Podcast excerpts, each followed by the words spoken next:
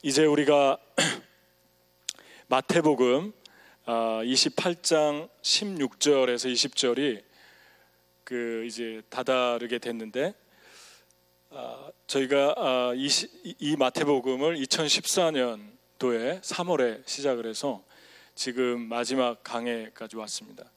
제가 아, 설교를 한 책들이 그 요한복음 또 마가복음 또 마태복음 누가복음만 안 하고 복음서는 다 한 것 같아요. 그리고 서신서들도 많이 했고 아, 그래서 아, 이제 많은 책들을 우리가 지금 구약도 그렇고 하고 있는데 아, 제가 조용히 생각을 해보면서 이렇게 많이 예수님에 대해서 성경 말씀을 연구하고 또 전하고 했는데 나의 삶은 예수님처럼 되었나 예, 그것을 생각을 좀 해보게 됐습니다. 너무 예수님의 말씀이 좋은데 아, 그 말씀이 우리의 삶이 되는 거 예, 그게 아주 중요하죠.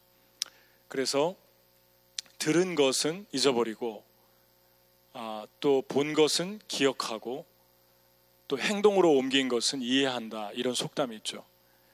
아, 저와 여러분이 하나님의 말씀을 아는 것, 공부하는 것도 중요한데 하나님이 우리에게 말씀을 주신 것은 악세사리로 가지고 다니라고 준 것이 아니라 그 말씀을 행동으로 옮기는 것 그것이 하나님이 우리에게 준 말씀의 목적입니다. 그래서 우리가 그런 마음으로 오늘 마지막 말씀을 들었으면 좋겠습니다. 예수님이 그 복음서에서 아, 크게 아, 다른 복음서도 마찬가지지만 마태복음에서 크게 세 가지로 우리에게 아, 나누어진 삶을 보여주고 있죠. 근데 하나는 예수님의 탄생과 성장, 그 다음에 또 하나는 아, 제자 훈련과 복음을 전하신 거, 또 하나는 십자가에 죽으시고 부활하시고 승천하신 거. 근데 이 말씀 이 세 파트로 나눠서 예수님의 생애를 생각할 수 있는데 예수님이 죽으시기 직전에 아, 아, 예수님이 승천하시기 직전에 우리에게 하신 말씀이 이 마지막 말씀입니다.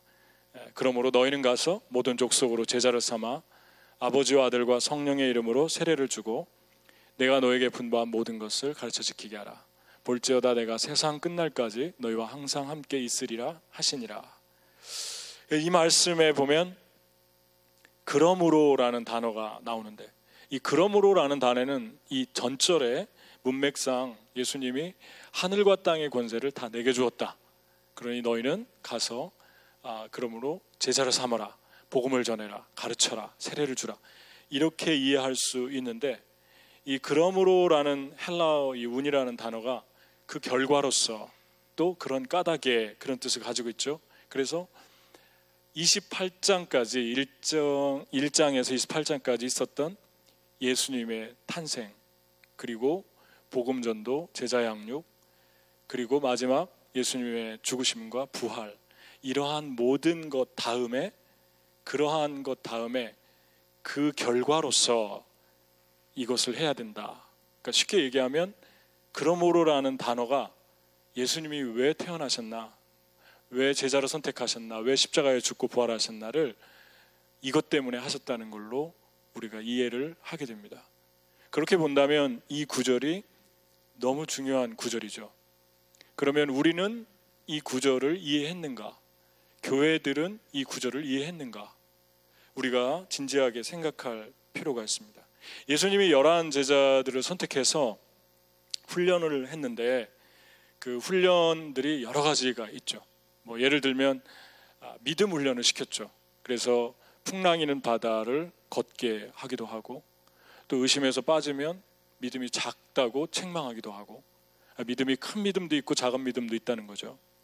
그런가 하면은 또 예수님이 아, 누가 더 크냐, 우리가 누가 더 크냐 서로 제자들이 싸우니까 서로 섬기는 자가 되라. 그런 말씀을 하셨고 또 한 영혼을 소중하게 생각해라.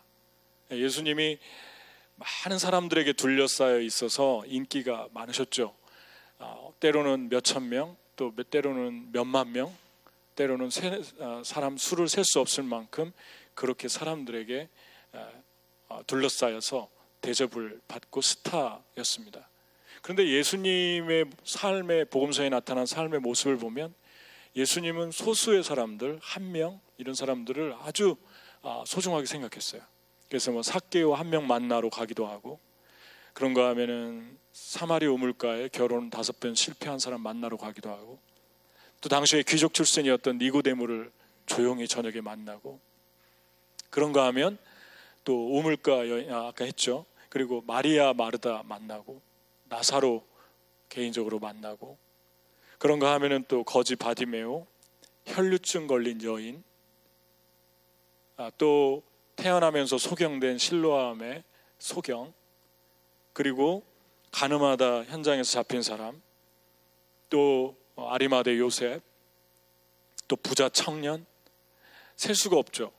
한 명을 만나기 위해서 예수님이 시간을 들였습니다. 근데 많은 사람들이 예수님을 제자 예수님을 잡아다가 예수님을 임금을 삼고 아, 예수님을 스타를 만들려고 할 때도 예수님께서 열두 제자와 함께 자고 먹고 여행하면서 그 소수에 오히려 더 치중하셨어요. 그런 걸 보실 때 이 제자들도 똑같이 배웠다는 것입니다. 사도행전에 보면 똑같잖아요. 베드로가 고넬료 만나러 가고 바울이 아, 또그 한 사람을 만나러 가는 모습 계속 나오죠. 유럽의 루디아를 만나고 그런가 하면 디모데를 만나고 그런가 하면 브리스길라와 아굴라를 만나고 12명 때문에 2년 동안 두란노에서 가르치고 그리고 또 아, 마가를 제자화해서 감옥까지 같이 들어가고 에바브로디도 로마서 마지막 장에 아, 거의 한 20여 아, 명 정도 다 돼가는 숫자가 이름이 거론되어 있는데 바울이 그 천하의 바울이 성경을 11, 12권 쓴 그 바울이 20명도 안 되는 그 사람들의 숫자를 다 이름을 구체적으로 적고 있죠. 그것은 바울이 얼마나 소수를 소중하게 생각했는가, 그 사람 한 사람 한 사람을 소중하게 생각했는가를 우리가 알 수 있습니다. 그런 맥락에서 보면 바울은 이 말씀을 이해한 거죠. 19장의 말씀, 제자를 삼으라는 한 사람의 소중성을 이해한 거죠. 예수님께서 기도해라, 뭐 전도해라, 사랑해라 그렇게 하지 않으셨죠. 말씀도 하고 가르치고 어, 그래서 듣게 하고 기억하게 하고 보여주고 행동하게 했어요. 행동한 것은 사람으로 이해를 하게 만들, 만들기 때문에 그렇습니다. 누군가를 정말 우리가 이해하려면 그 사람의 입장에 대해서 그 사람을 생각하는 것보다 더 파워풀한 건 그 사람의 행동을 해보는 거예요. 그 사람의 삶을 한번 살아보는 거예요. 잠깐 동안이라도 그럼 이해하게 됩니다. 그러니까 아, 이러한 예수님의 모습 속에서 기도 보여주셨고 전도하는 모습 보여주셨고 사랑하는 모습 보여주셨고 섬기는 모습 보여주셨고 그러니까 제자들이 그냥 듣고 만 것이 아니라 눈으로 본 거죠 계속. 그리고 니네가 가서 한번 해봐라. 파송하고. 어, 수만 명이 따랐는데 12명 파송하고. 많이 파송해야 70명 파송했어요. 예수님이 얼마나 소수에 집착하셨는지 아시겠죠? 그런데 그 12명이 세상을 바꿔놨어요. 수만 명이 바꾸는 것이 아니라 로마를 3세기 만에 기독교 국가로 만들어 놨고 그 제자들을 만나는 사람들은 행복했고 그들의 삶이 우리가 말로 표현할 수 없을 정도로 그렇게 뒤집어졌습니다. 이게 바로 예수님의 삶의 모습이었다는 거죠. 그러니까 왜 예수님께서 이러한 3년의 시간을 보냈을까? 제자들도 많이 어려웠겠죠. 여러분 혹시 공동생활 해보셨나요? 저는 선교단체에 있으면서 2년 동안 공동생활을 해보고 나머지 아, 5년 동안 내가 7년 있었는데 5년 동안은 한 50대 50으로 공동생활 하면서 이렇게 사역을 같이 공동사역을 했어요. 그런데 선교단체에 있을 때 우리가 선교를 가면 한 두 달에서 세 달을 어, 열악한 지역에 있다 오는데 한 달 정도는 서로 사랑하고 서로 뭐 축복성 불러주고 울고 난리가 납니다. 그런데 한 달 지나가면은 눈물이 안 나오고 째려보기 시작하고 또 배고픈 나라에 가면 뭐 중동 지역에 가면은 먹을 게 별로 없거든요. 입에 맞지도 않고. 그러면은 저쪽에서 혼자 뭐 먹고 있으면은 거절감을 느끼고 왜 혼자 먹냐고 예, 물어보고 싸우고 주를 위해 죽여 주십시오. 순교하겠습니다. 온 그 땅에서 콜라 한 병 때문에 싸우고 삐지고 뭐 그런 일들이 일어납니다. 그러면서 자기 자신의 모습을 적나라하게 보게 되죠. 그때 변하는 거예요. 그런 생활을 제자들이 12명이 3년을 했어요. 예수님하고 24시간 같이 있으면서. 그러니까 여러분 공동 생활을 하면서 얼마나 많이 힘들었겠어요. 샤워를 해야 되는데 앞에 사람이 들어가 가지고 40분을 샤워하고 나오면 물이 하나도 없어요. 그 뒤에 사람은. 그러면 여러분 그 사람을 주의 이름으로 축복했는데 조금 전에 축복송 했는데 예배 드릴 때 사랑이 되겠어요? 사랑 못 해요. 조금 전에 천사 같았는데 왜 물 다 썼냐고. 그러면서 공동생활을 해간 거죠. 그러면서 서로 누가 크냐, 내가 크냐, 그러면서 아, 깨지고 자기의 모습을 적나라하게 보는 시간을 3년, 적은 시간이 아니에요. 사람하고 일주일만 24시간 같이 있어도 되게 힘들거든요. 떨어졌다 만났다 그래야 됩니다. 그게 정상적인 관계를 유지하는 거예요. 그런데 그런 시간을 3년을 있으면서 이 제자들이 많은 걸 희생을 해야 됐죠. 가족도 희생해야 되고 개인적인 시간도 희생해야 되고 단체 생활을 하면은 개인적인 행동을 할 수가 없죠. 비행기 시간 맞춰서 같이 들어가야 되고 밥 먹다가 중단하고 같이 또 떠나야 되고 또 자기가 아파도 때로는 참아내야 되고 뭐 이런 시간들을 왜 보냈나 예수님은 또 왜 이런 시간들을 보냈나 그것이 이 말씀에 있습니다. 너희는 가서 모든 족속으로 제자를 삼어라. 그러므로 너희가 이런 시간을 보냈으므로 이제 가라. 제자를 삼어라. 가르쳐라. 가르쳐 지키게 하라. 세례를 줘라. 세상 끝날까지 함께 있을 것이다. 그러니까 여러분 여기서 동사가 몇 개 나옵니까? 동사가 다섯 개가 나오잖아요. 그래서 가라, 제자 삼어라, 세례를 줘라, 가르쳐라, 지키게 하라. 이 동사에서 본동사는 하나예요. 본동사는 메인 동사죠. 나, 다른 거는 다 준동사예요. 준동사는 메인 동사를 지원해 주는 역할을 하잖아요. 문법에. 그래서 to를 붙이거나 to부정사나 아니면 ing를 붙여 가지고 아, 이제 어, 형용사나 아니면 뭐 명사나 아니면 부사나 이런 걸로 사용하지 않습니까? 그러니까 여기서 동사 하나는 메인 동사 하나인데 그 동사가 제자를 삼으라는 동사입니다. 나머지는 전부 다 분사예요. 처음에 가라는 영어로 그냥 본동사처럼 나와 있어요. go 그랬는데 이것도 헬라어 원문에 보면은 명령 분사로 나와 있어요. 분사. 그러니까 메인이 아니에요. 본동사가 아니에요. 그 나머지도 뭐 주고도 ing를 붙였고 그 다음에 아, 가르쳐라 이것도 ing를 붙였고 그리고 지키게 하라 이거는 to부정사로 사용했어요. 그러니까 전부 다 수식해 주는 거예요. 본동사를 위해서 이런 게 필요한 거예요. 근데 우리가 다른 거에 주목하면 아, 우리는 가르쳐야 돼. 교회는 가르치는 곳이야. 교회는 가는 곳이야. 교회는 세례 주는 곳이야. 교회는 노는 곳이야. 뭐 이렇게 다른 거를 강조할 수 있어요. 이 말씀을 이해하지 못하면. 그래서 이 마데테스라는 말이 이 이걸 위해서 우리가 가야 되고 세례 줘야 되고 가르쳐야 되고 지키게 해야 되고 그거 하라는 것입니다. 그렇다면은 제자들이 정말 제자들을 보면 소망이 생기죠. 왜냐하면 제자들이 완벽했거나 제자들이 성격이 좋았거나 아니면 제자들이 다른 사람보다 뭐 학벌이 좋았거나 기준이 높았거나 그러면은 우리가 어떻게 소망을 갖겠습니까? 근데 이 제자들을 보면 다 너무 아, 부족한 모습들이 많이 나오죠.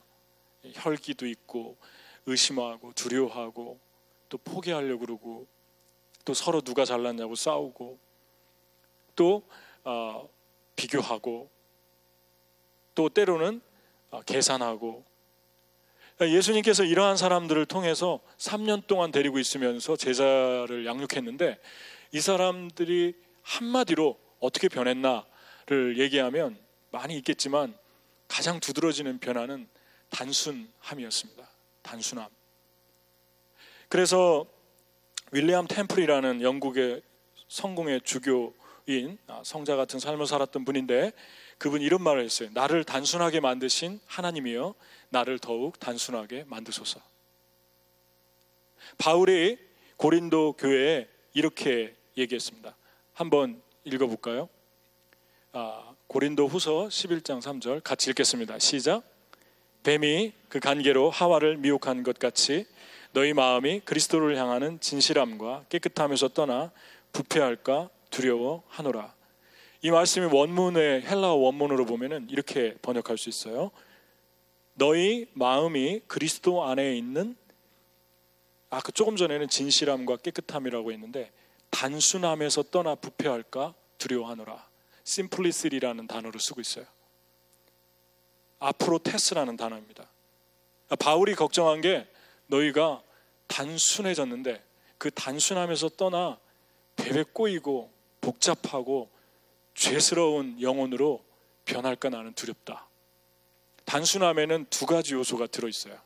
하나는 어리석고 바보스럽고 분별 못하는 그런 아, 좀 과한 표현으로 멍청이 같은 그런 단순함이 있어요.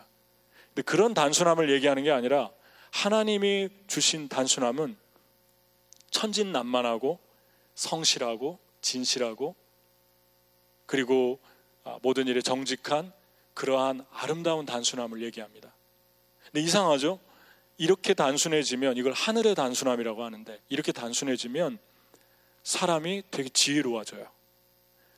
사물을 잘 분별하고 깊이가 있습니다. 그런데 분명히 사회적으로 또 세상적으로 볼 때는 똑똑하고 지혜로운데 아주 복잡한 사람들이 있어요. 복잡함에도 두 가지가 있습니다. 하나는 컨퓨전이 있고 또 하나는 다이버시리가 있죠. 다이버시리는 아주 좋은 것입니다. 색깔도 여러 개 있고 자연도 너무 조화스럽고 나무도 다 다르고 우리의 지문도 다 다르고 우리의 모습도 다 다르고 그래서 아름답죠. 그런데 컨퓨전이라는 이 혼돈이라는 말은 죄 때문에 생긴 것입니다. 우리 안에 죄가 더 깊어질수록 너무 베베 꼬이고 혼돈스럽고 그리고 분별을 잘 못하고 어리석어지고 잘 속고 그러한 삶으로 나가는 것을 우리가 보게 됩니다. 제자들의 모습, 복음서에 나타나 훈련받은 모습은 되게 단순해요. 그리고 깊이가 있어요. 그러면서 단순하게 주님께 순종하는 그러한 모습들을 보게 됩니다. 이런 단순함은 우리 안에 평안과 기쁨과 소망과 그리고 아름다움을 우리 안에 줍니다. 그리고 같이 있는 사람들에게 금방 그것들을 전달해줘요. 알 수 있어요.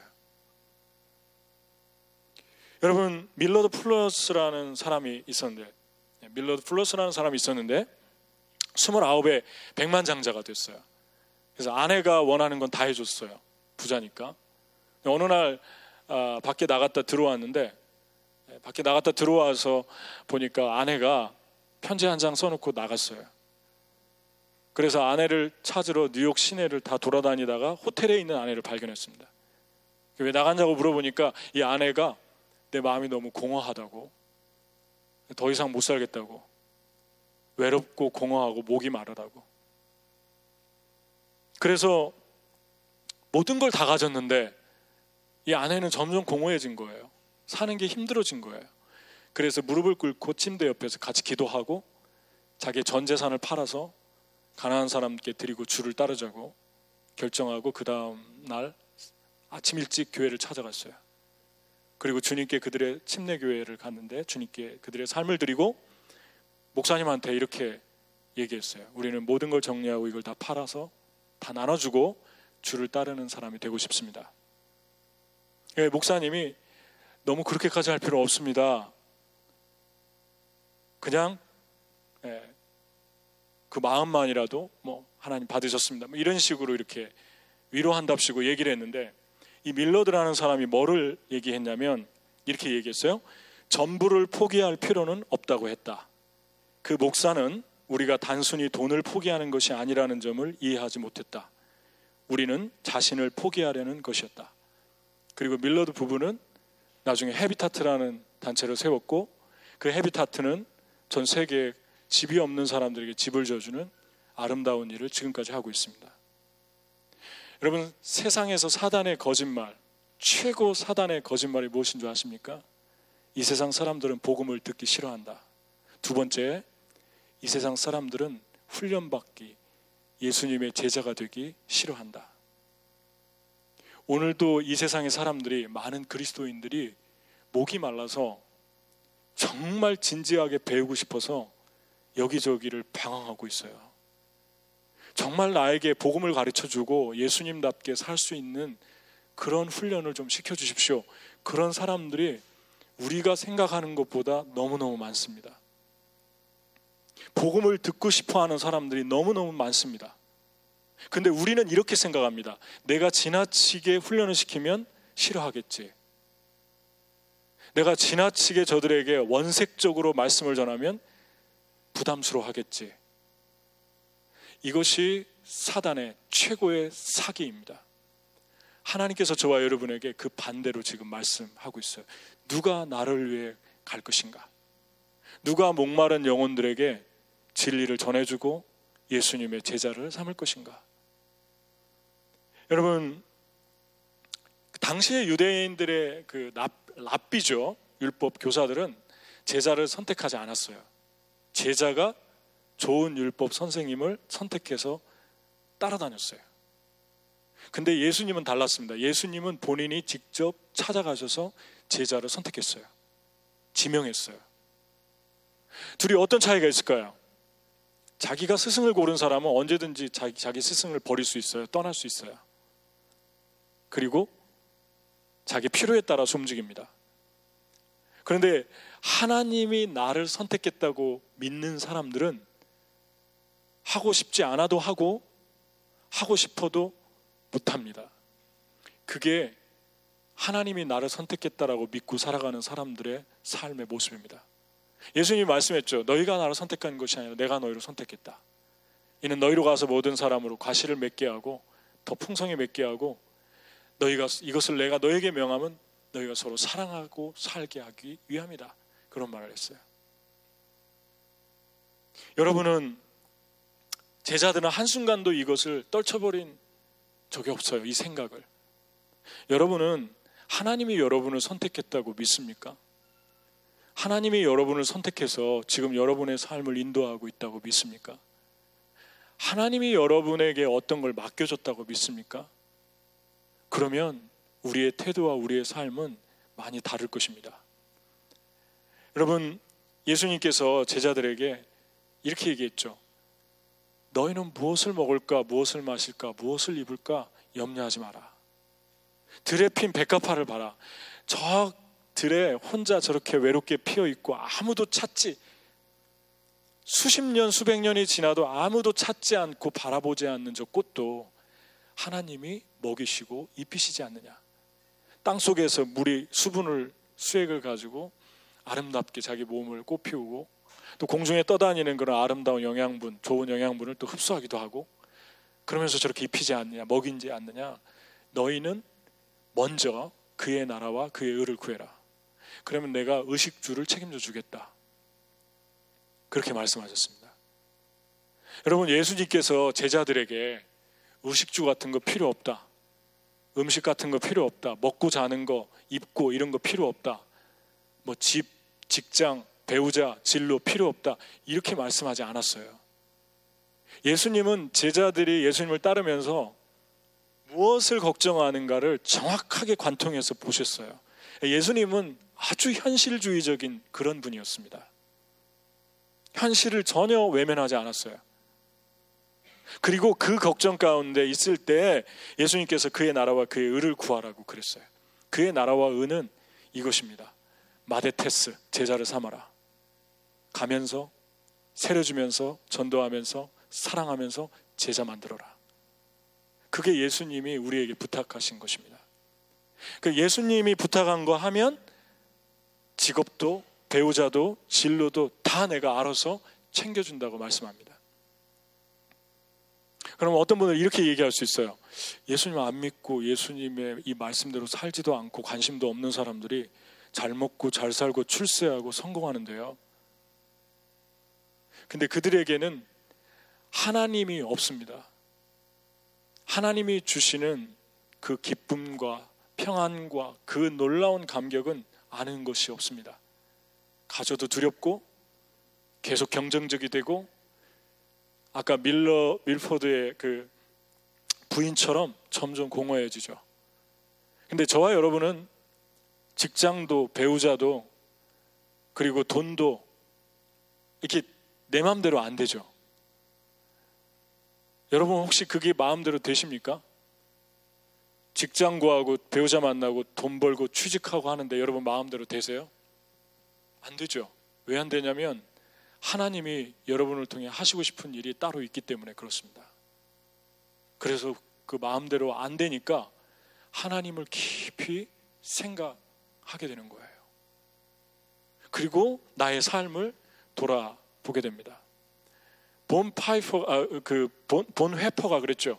히틀러를 암살하려고 했던 천재 신학자였는데 그 본회퍼가 히틀러 암살하려다 죽었거든요. 근데 그 성자 같은 분이 제자는 무엇이냐? 와서 죽는 것이다 그랬어요. 예수님께 와서 죽는 것이다. 오늘날의 교회에서 죽음을 얘기하고 십자가를 지라는 얘기를 하면 상당히 부담스러워해요. 근데 목회자들도 마찬가지입니다. 성경 본문을 설교하다 보면 그 본문에서 얘기하는 것을 얘기를 해줘야 되는데 어떨 때는 건너뛰고 싶을 때가 있어요. 그 본문이 19장 28장 19절 20절입니다.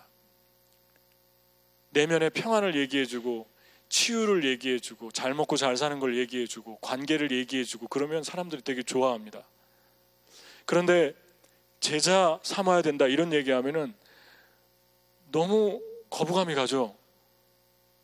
관심이 없는 주제예요. 그런데 이게 예수님이 하신 말씀이에요. 그러니까 여러분과 제가 중요하게 봐야 됩니다. 우리의 먹고 사는 문제를 예수님이 다 해주겠다고 합니다.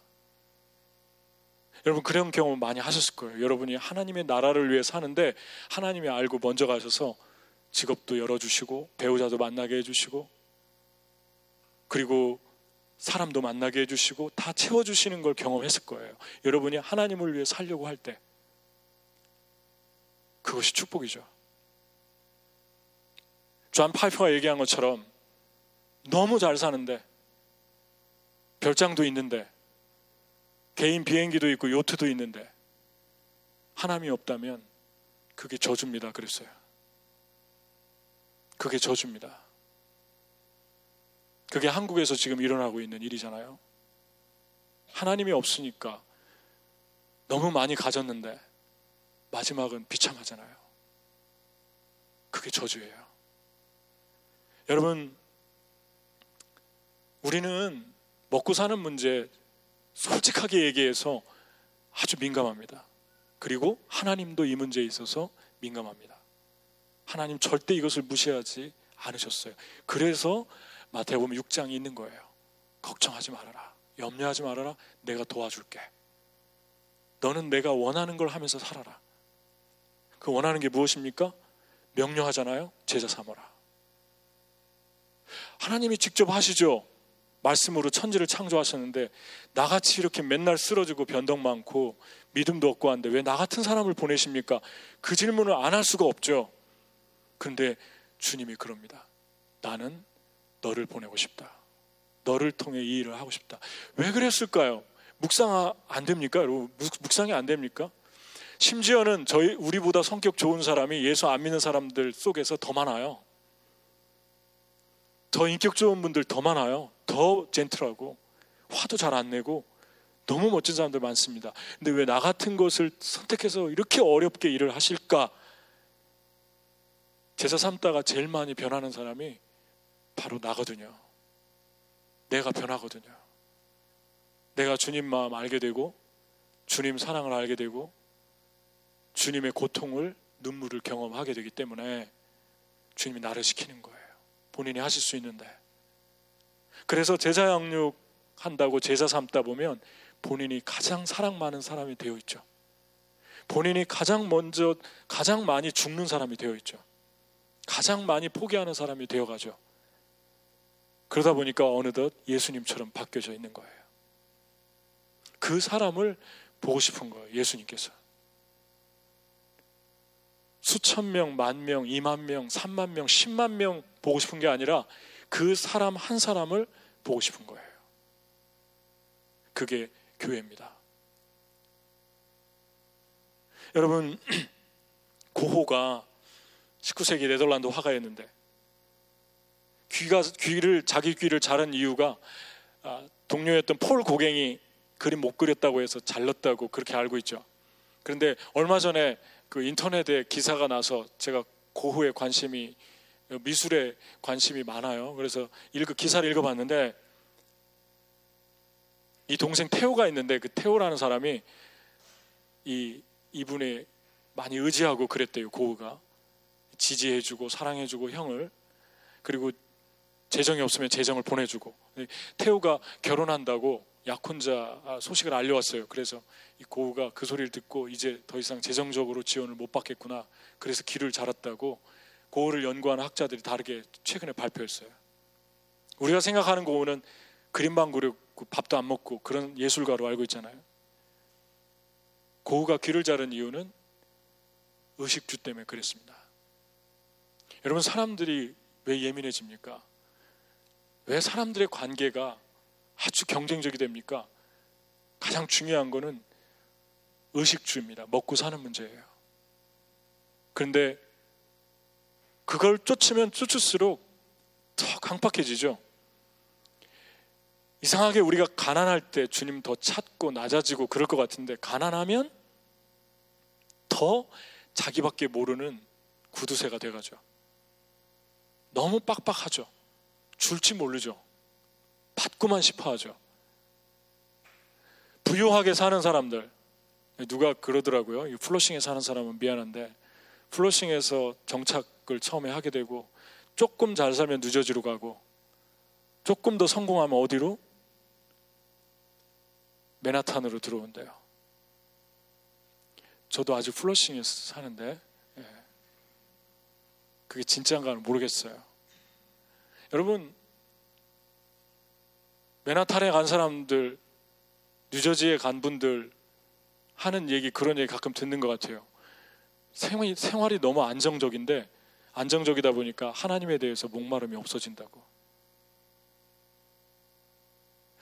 여러분과 제가 주님 정말 사랑하면 삶이 번영이 있고 평안할 때, 안정적이 될 때, 그때 주님께 더 사랑하고, 더 주고, 가난할 때 그때 더 주고, 더 나누고, 더 목마르고 더 예배 일찍 오고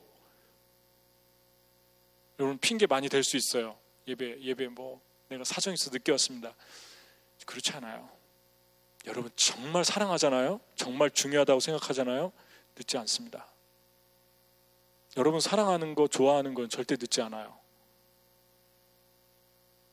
여러분 하나님의 하나님의 마음, 하나님의 생각 하나님의 모든 마음, 그 마음이 이 말씀에 담아 있어요. 제자 삼어라. 내가 고우가 염려해서 귀를 자른 것처럼 너희가 염려하고 힘들어지고 어려울 때 너희 영혼을 자해할 때 내가 다 채워줄 테니까 너는 제자 삼는 일에 최선을 다해라. 여러분의 하고 있는 모든 일은 다 다르지만 주님이 기뻐하는 거 하면 그 분야에서 주님이 여러분 다 지켜주십니다. 길을 열어주시고 만나주시고 그런데 그걸 줄 때 그냥 세상 사람들처럼 나 운이 좋아서 잘 됐어 뭐 그렇게 얘기하지 않습니다. 우리는 하나님께서 나에게 어떤 걸 공급해 줄 때, 내 의식주에 필요한 부분을 공급해 줄 때, 하나님의 사랑 때문에 감격해서 영혼이 풀어지는 일들이 일어나죠. 하나님이 주신 게 문제가 아니라 하나님이 그 어떤 걸 나에게 자금하는 걸 공급해 줄 때 그 하나님 자체의 사랑 때문에 숨쉬게 됩니다. 치유가 일어납니다. 그 하나님을 깊이 만납니다. 그래서 그 사람은 가지고 있는 것들을 주를 위해 다 드리면서 살게 되죠. 아브라함을 부르셨는데 아브라함 여러분들 좋아하잖아요. 왜냐하면 아브라함은 축복 많이 받은 사람이잖아요. 제일 좋아하는 성경이 창세기 12장이잖아요. 내가 너 이름을 창대케 하리라. 내가 너를 복의 근원으로 삼을 것이다. 내가 너를 통해 열방을 축복할 것이다. 네가 어디로 가든지 함께 할 것이다. 네가 저주를 하면 저주하고 축복하면 축복할 것이다. 너를 힘들게 하면 그 사람들 힘들게 할 것이다. 너를 축복하는 사람 내가 축복해 줄 것이다. 하나님이 왜 아브라함에게 이렇게 하신 것입니까? 아브라함은 이렇게 축복만 약속한 것이 아니라 아브라함 크게 네 가지의 삶을 경험했는데 하나는 아, 아비 집을 떠나라. 아버지가 달신을 섬겼어요. 바그다드 이라크 바그다드에 400km만 가면 있는 그 아브라함의 고향 우르에서 달신을 섬겼어요. 달이 무슬림의 상징이라는 것과 갈대어로 사람들이 달신을 섬긴 것과 연관이 있는 것 같아요. 네, 어쨌든 우상숭배자였죠. 하나님이 떠나라고 하잖아요. 아비 집을 떠나라. 우상숭배를 떠나라는 거죠. 여러분, 하나님을 믿고 거듭나잖아요. 그러면 맨 먼저 저와 여러분에게 나타나는 삶의 변화는 한 번은 떠나야 돼요. 세상 친구, 쾌락의 친구. 아, 전도해야죠. 어떻게, 왜 떠나라고 합니까? 아니요. 아직 전도할 수 없고 영향을 끼칠 수 없을 때가 많아요. 계속 사귀다 보면 그냥 일회적으로 초청할 수 있고 전도할 수 있는데 계속 그들, 그들의 삶이 즐기는 쾌락과 함께 머물러 있으면 영향을 받게 됩니다. 그래서 한번 먼저 떠나게 하십니다. 그리고 교회 공동체 안에 들어오게 해서 강한 군사로 훈련하기 시작합니다. 아, 여러분과 제가 세상에서 한번 떠난 경험이 있어야 돼요. 두 번째 이걸로 마치지 않죠. 분명히 친척 아비 집을 떠나랬는데 조카를 데리고 왔잖아요. 하나님을 의지해야 되는데 완벽하게 의지는 못했던 것 같아요. 그래서 조카 조카의 재물이 많아지고 아브라함의 재물이 많으니까 서로 싸우잖아요. 그러니까 하나님 믿어도 저와 여러분이 사람을 의지하고 누군가 더 하나님보다 의지하면 꼭 그 사람하고 관계가 꿰집니다. 왜냐하면 정상적인 관계가 아니라서 그래요. 사랑과 집착이 비슷합니다. 집착이에요. 아, 하나님보다 더 좋아하는 관계, 우리끼리 뭐 이런 거 하면 탁해져요. 시간 문제죠. 그런 거 하지 말아야 돼요. 우리는 만나도 모여도 성령 안에서 성령의 사람들로. 그래서 이것을 경험한 사람들은 그 다음에는 무리를 짓지 않습니다. 당을 짓지 않아요. 저는 교회에서 이렇게 너무 직업끼리 뭉치고 뭐 나이끼리 뭉치고 성별끼리 뭉치는 것을 별로 안 좋아합니다. 예수님이 언제 그런 거 가르쳤나요? 우리에게? 제자들은 나이도 다 달랐고 직업도 달랐고 다 달랐어요. 그런데 그 속에서 뜨거운 사랑을 나눴어요. 그게 교회예요. 여러분 그 속에서 배우죠. 가진 사람은 가난한 사람들의 가지고 있는 걸 배우고 못 배운 사람, 배운 사람, 배운 사람, 못 배운 사람, 아픈 사람, 건강한 사람 서로가 아름답게 배울 수 있어요. 그래서 더 이상 무리를 지면서 그룹에서 당을 짓지 않습니다. 육신에 속한 사람들이 하는 행동이죠. 놋과 분리를 경험해 볼 때 그렇습니다. 그 다음 세 번째 이스마엘과의 분리죠. 혼과 영의 분리죠. 분명히 이삭을 준다고 그랬는데 어떻게 했죠? 86세에 이스마엘을 놔버렸어요. 13년 후에 주님이 다시 말씀하시고 14년에 이스마, 예, 이삭, 이삭을 주십니다. 그 이스마엘과 이삭의 사이가 안 좋아지잖아요. 그때 주님이 세 번째 분리를 시키죠. 제발 너의 힘으로 너의 능력으로 어떤 걸 하려고 하지 말아라. 기도하고 나 의지하고 나 바라보고 나를 의지해서 해라. 그러면 이삭을 낳는다. 예, 여러분이 직업 안에서 일할 때, 교회에서 섬길 때, 사랑 관계할 때 모든 거 주님만 의지하고 하면 그 결과는 너무 따뜻하죠. 하나님의 숨결이 느껴지죠. 그런데 내가 만들어낸 이스마엘은 두고두고 내게 가시가 됩니다. 그래서 다음부터는 내 힘으로 하지 말아야겠구나. 그걸 깨닫게 되죠. 혼과 영의 분리입니다. 그러니까 혼과 영으로 나는 무엇으로 지금 하나님 섬기고 있는가 여러분이 아셔야 돼요. 마지막으로 이삭과 분리시키죠. 내가 너에게 준 것, 네가 너무 사랑하면 그 관계도 깨진다. 그러니까 나에게 달라. 하나님께 드리는 게 가장 안전해요. 어떤 어떤 어떤 책에서 봤는데 그러더라고요. 어떤 학생이 어렸을 때부터 엄마가 최고의 교육을 시켰어요. 그리고 공부를 시키고 최고만 가지고 교육을 시키고 주었어요. 그리고 꿈을 이루었어요. 딸이 엄마가 되고 싶은 멋진 세상에 유명한 사람이 됐어요. 그, 그, 그, 그런데 그 딸이 유서를 써놓고 죽었어요. 그거, 그거 된 날. 뭐라고 써놨냐면, 엄마 소원 이루어졌으니까 나는 갈게. 이제 그만 갈게 하고, 빌딩에서 떨어져 죽었어요. 이게 이삭과의 분리입니다. 여러분, 부모와 자녀와의 관계도, 친구와 친구와의 관계도, 또 영적인 리더와 나와의 관계도 하나님보다 앞서면 그것은 야망이죠. 그리고 언젠가 서로 고통을 주게 됩니다. 하나님 한 분이 나의 최고의 멘토고 예수 그리스도가 나의 최고의 스승이고 그때 나와 모든 관계가 점점점 회복되기 시작합니다. 사랑이 진정한 사랑이 되기 시작하죠.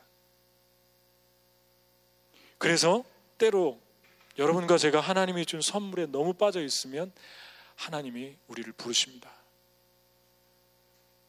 우리 싱글들 같은 경우는 그렇게 소원하던 배우자를 얻으면 그 깊은 배우자와의 임재 가운데로 들어가죠.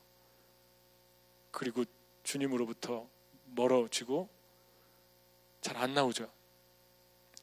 너무 좋아요. 근데 어느 날 또 흔들 흔들림이 있죠. 그 부부 관계가 흔들러지고 아프고 어려운 일이 생길 때 그때 다시 주님께 돌아옵니다. 여러분 이 네 가지 분리들의 경험을 왜 줬습니까? 왜 주님이 아브라함을 이렇게 무작정 축복하셨고 왜 이런 어려운 경험들을 시키는 겁니까? 우리가 아브라함의 축복 12장은 잘 아는데 창세기 18장 19절 잘 모르죠. 한번 같이 큰 소리로 읽겠습니다. 자, 시작. 네, 없나요? 자, 시작.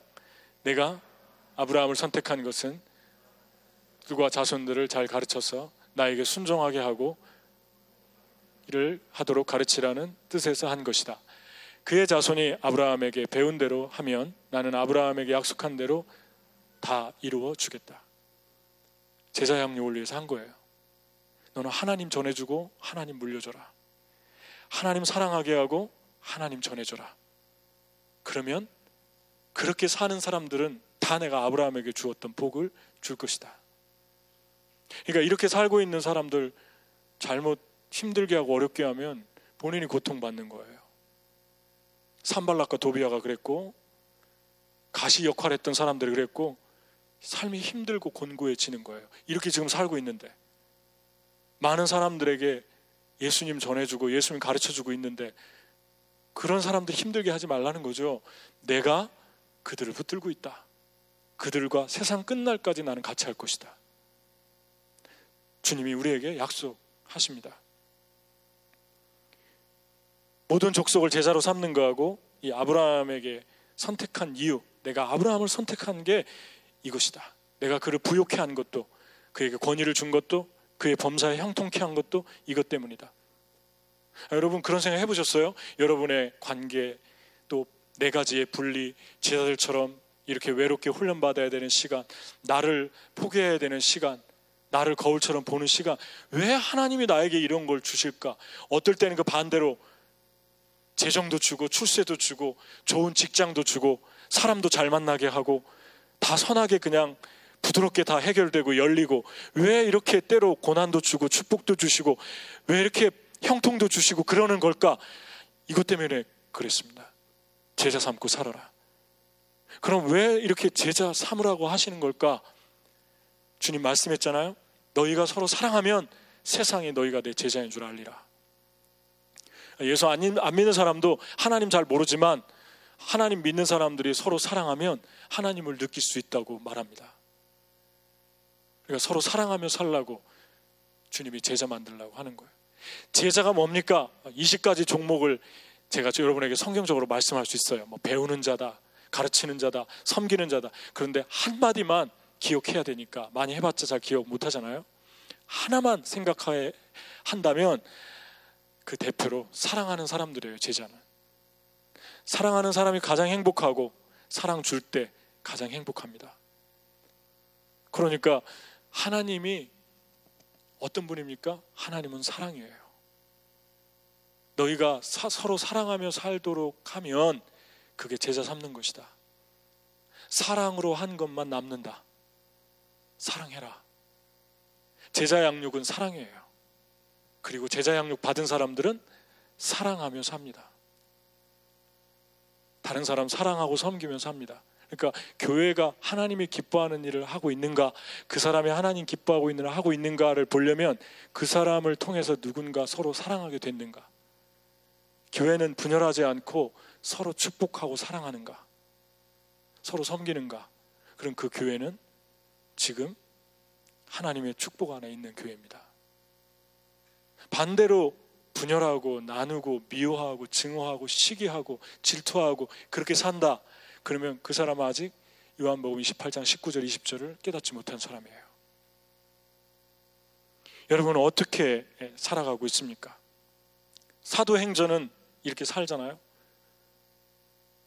바울이 12명 가르치기 위해서 2년을 투자하잖아요. 그리고 앞치마를 갖다가 얹으니까 귀신이 떠나가잖아요. 어떤 분은 그것만 이게 쏙 빼가지고 얘기를 하시는 분이 있어요.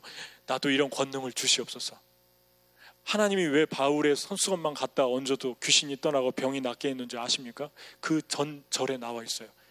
바울이 12명을 두란노에서 가르쳤더라. 왜 그렇게 해줬냐면 내가 이 일을 기뻐한다. 내가 너를 밀어줄게. 내가 너를 세워줄게. 계속해라. 그거 하는 것은 사람들 서로 사랑하면서 살게 하는 것이다. 사랑하는 삶은 천국을 만들어가는 삶이다. 그러니까 계속해라. 그렇게 말씀을 하는 거죠.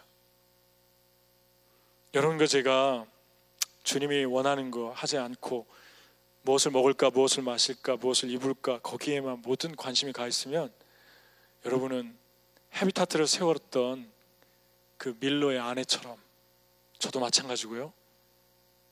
정말 세상에서는 다 가졌는데 너무 초라하고 너무 외롭고 너무 힘든 삶으로 전락할 것입니다.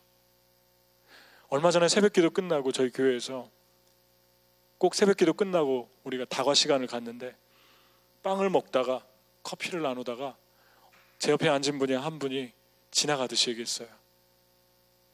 제가 예수님 안 믿을 때 주일에 뭐 했냐면요. 페인처럼 살았어요. 그러더라고요. 그래서 나는 뭐 마약했나? 뭐 그런 줄 알았어요. 페인이라고 그래가지고 너무 엄청난 단어들을 사용하지. 근데 뭐라고 얘기하냐면 하루 종일 게임하고요.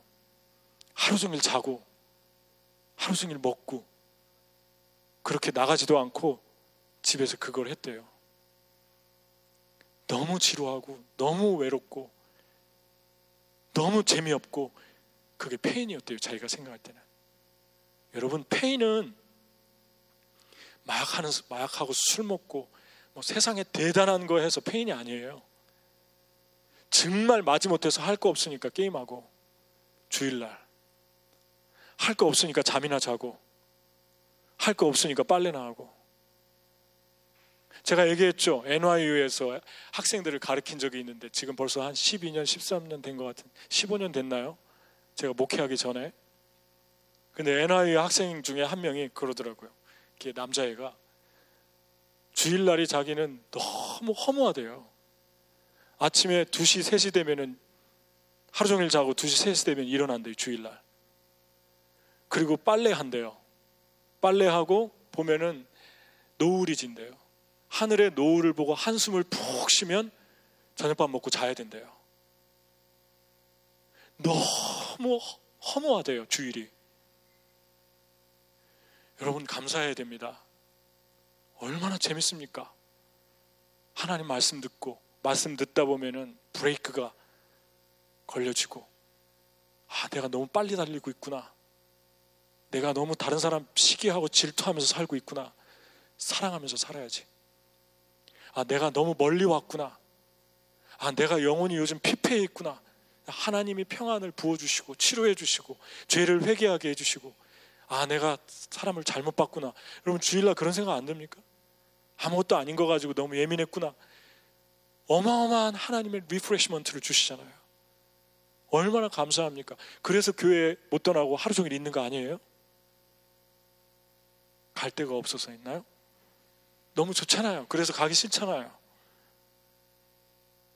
그게 하나님 세상에서 가장 재밌는 게 사랑인데 하나님은 사랑이시다. 사랑이 뭐라고요? 제자 삼는 거예요. 이제 사랑 기다리지 말고 쫓아가서 사랑하면서 좀 살아보세요. 그게 제자 양육이에요. 사랑하면 재밌습니다. 받는 것보다 주면 재밌습니다. 당신도 제자가 되세요. 그게 제자 양육이에요. 그러니까 하나님이 축복하는 거예요. 교인 하나 더 불리기 위해서 축복하는 게 아니라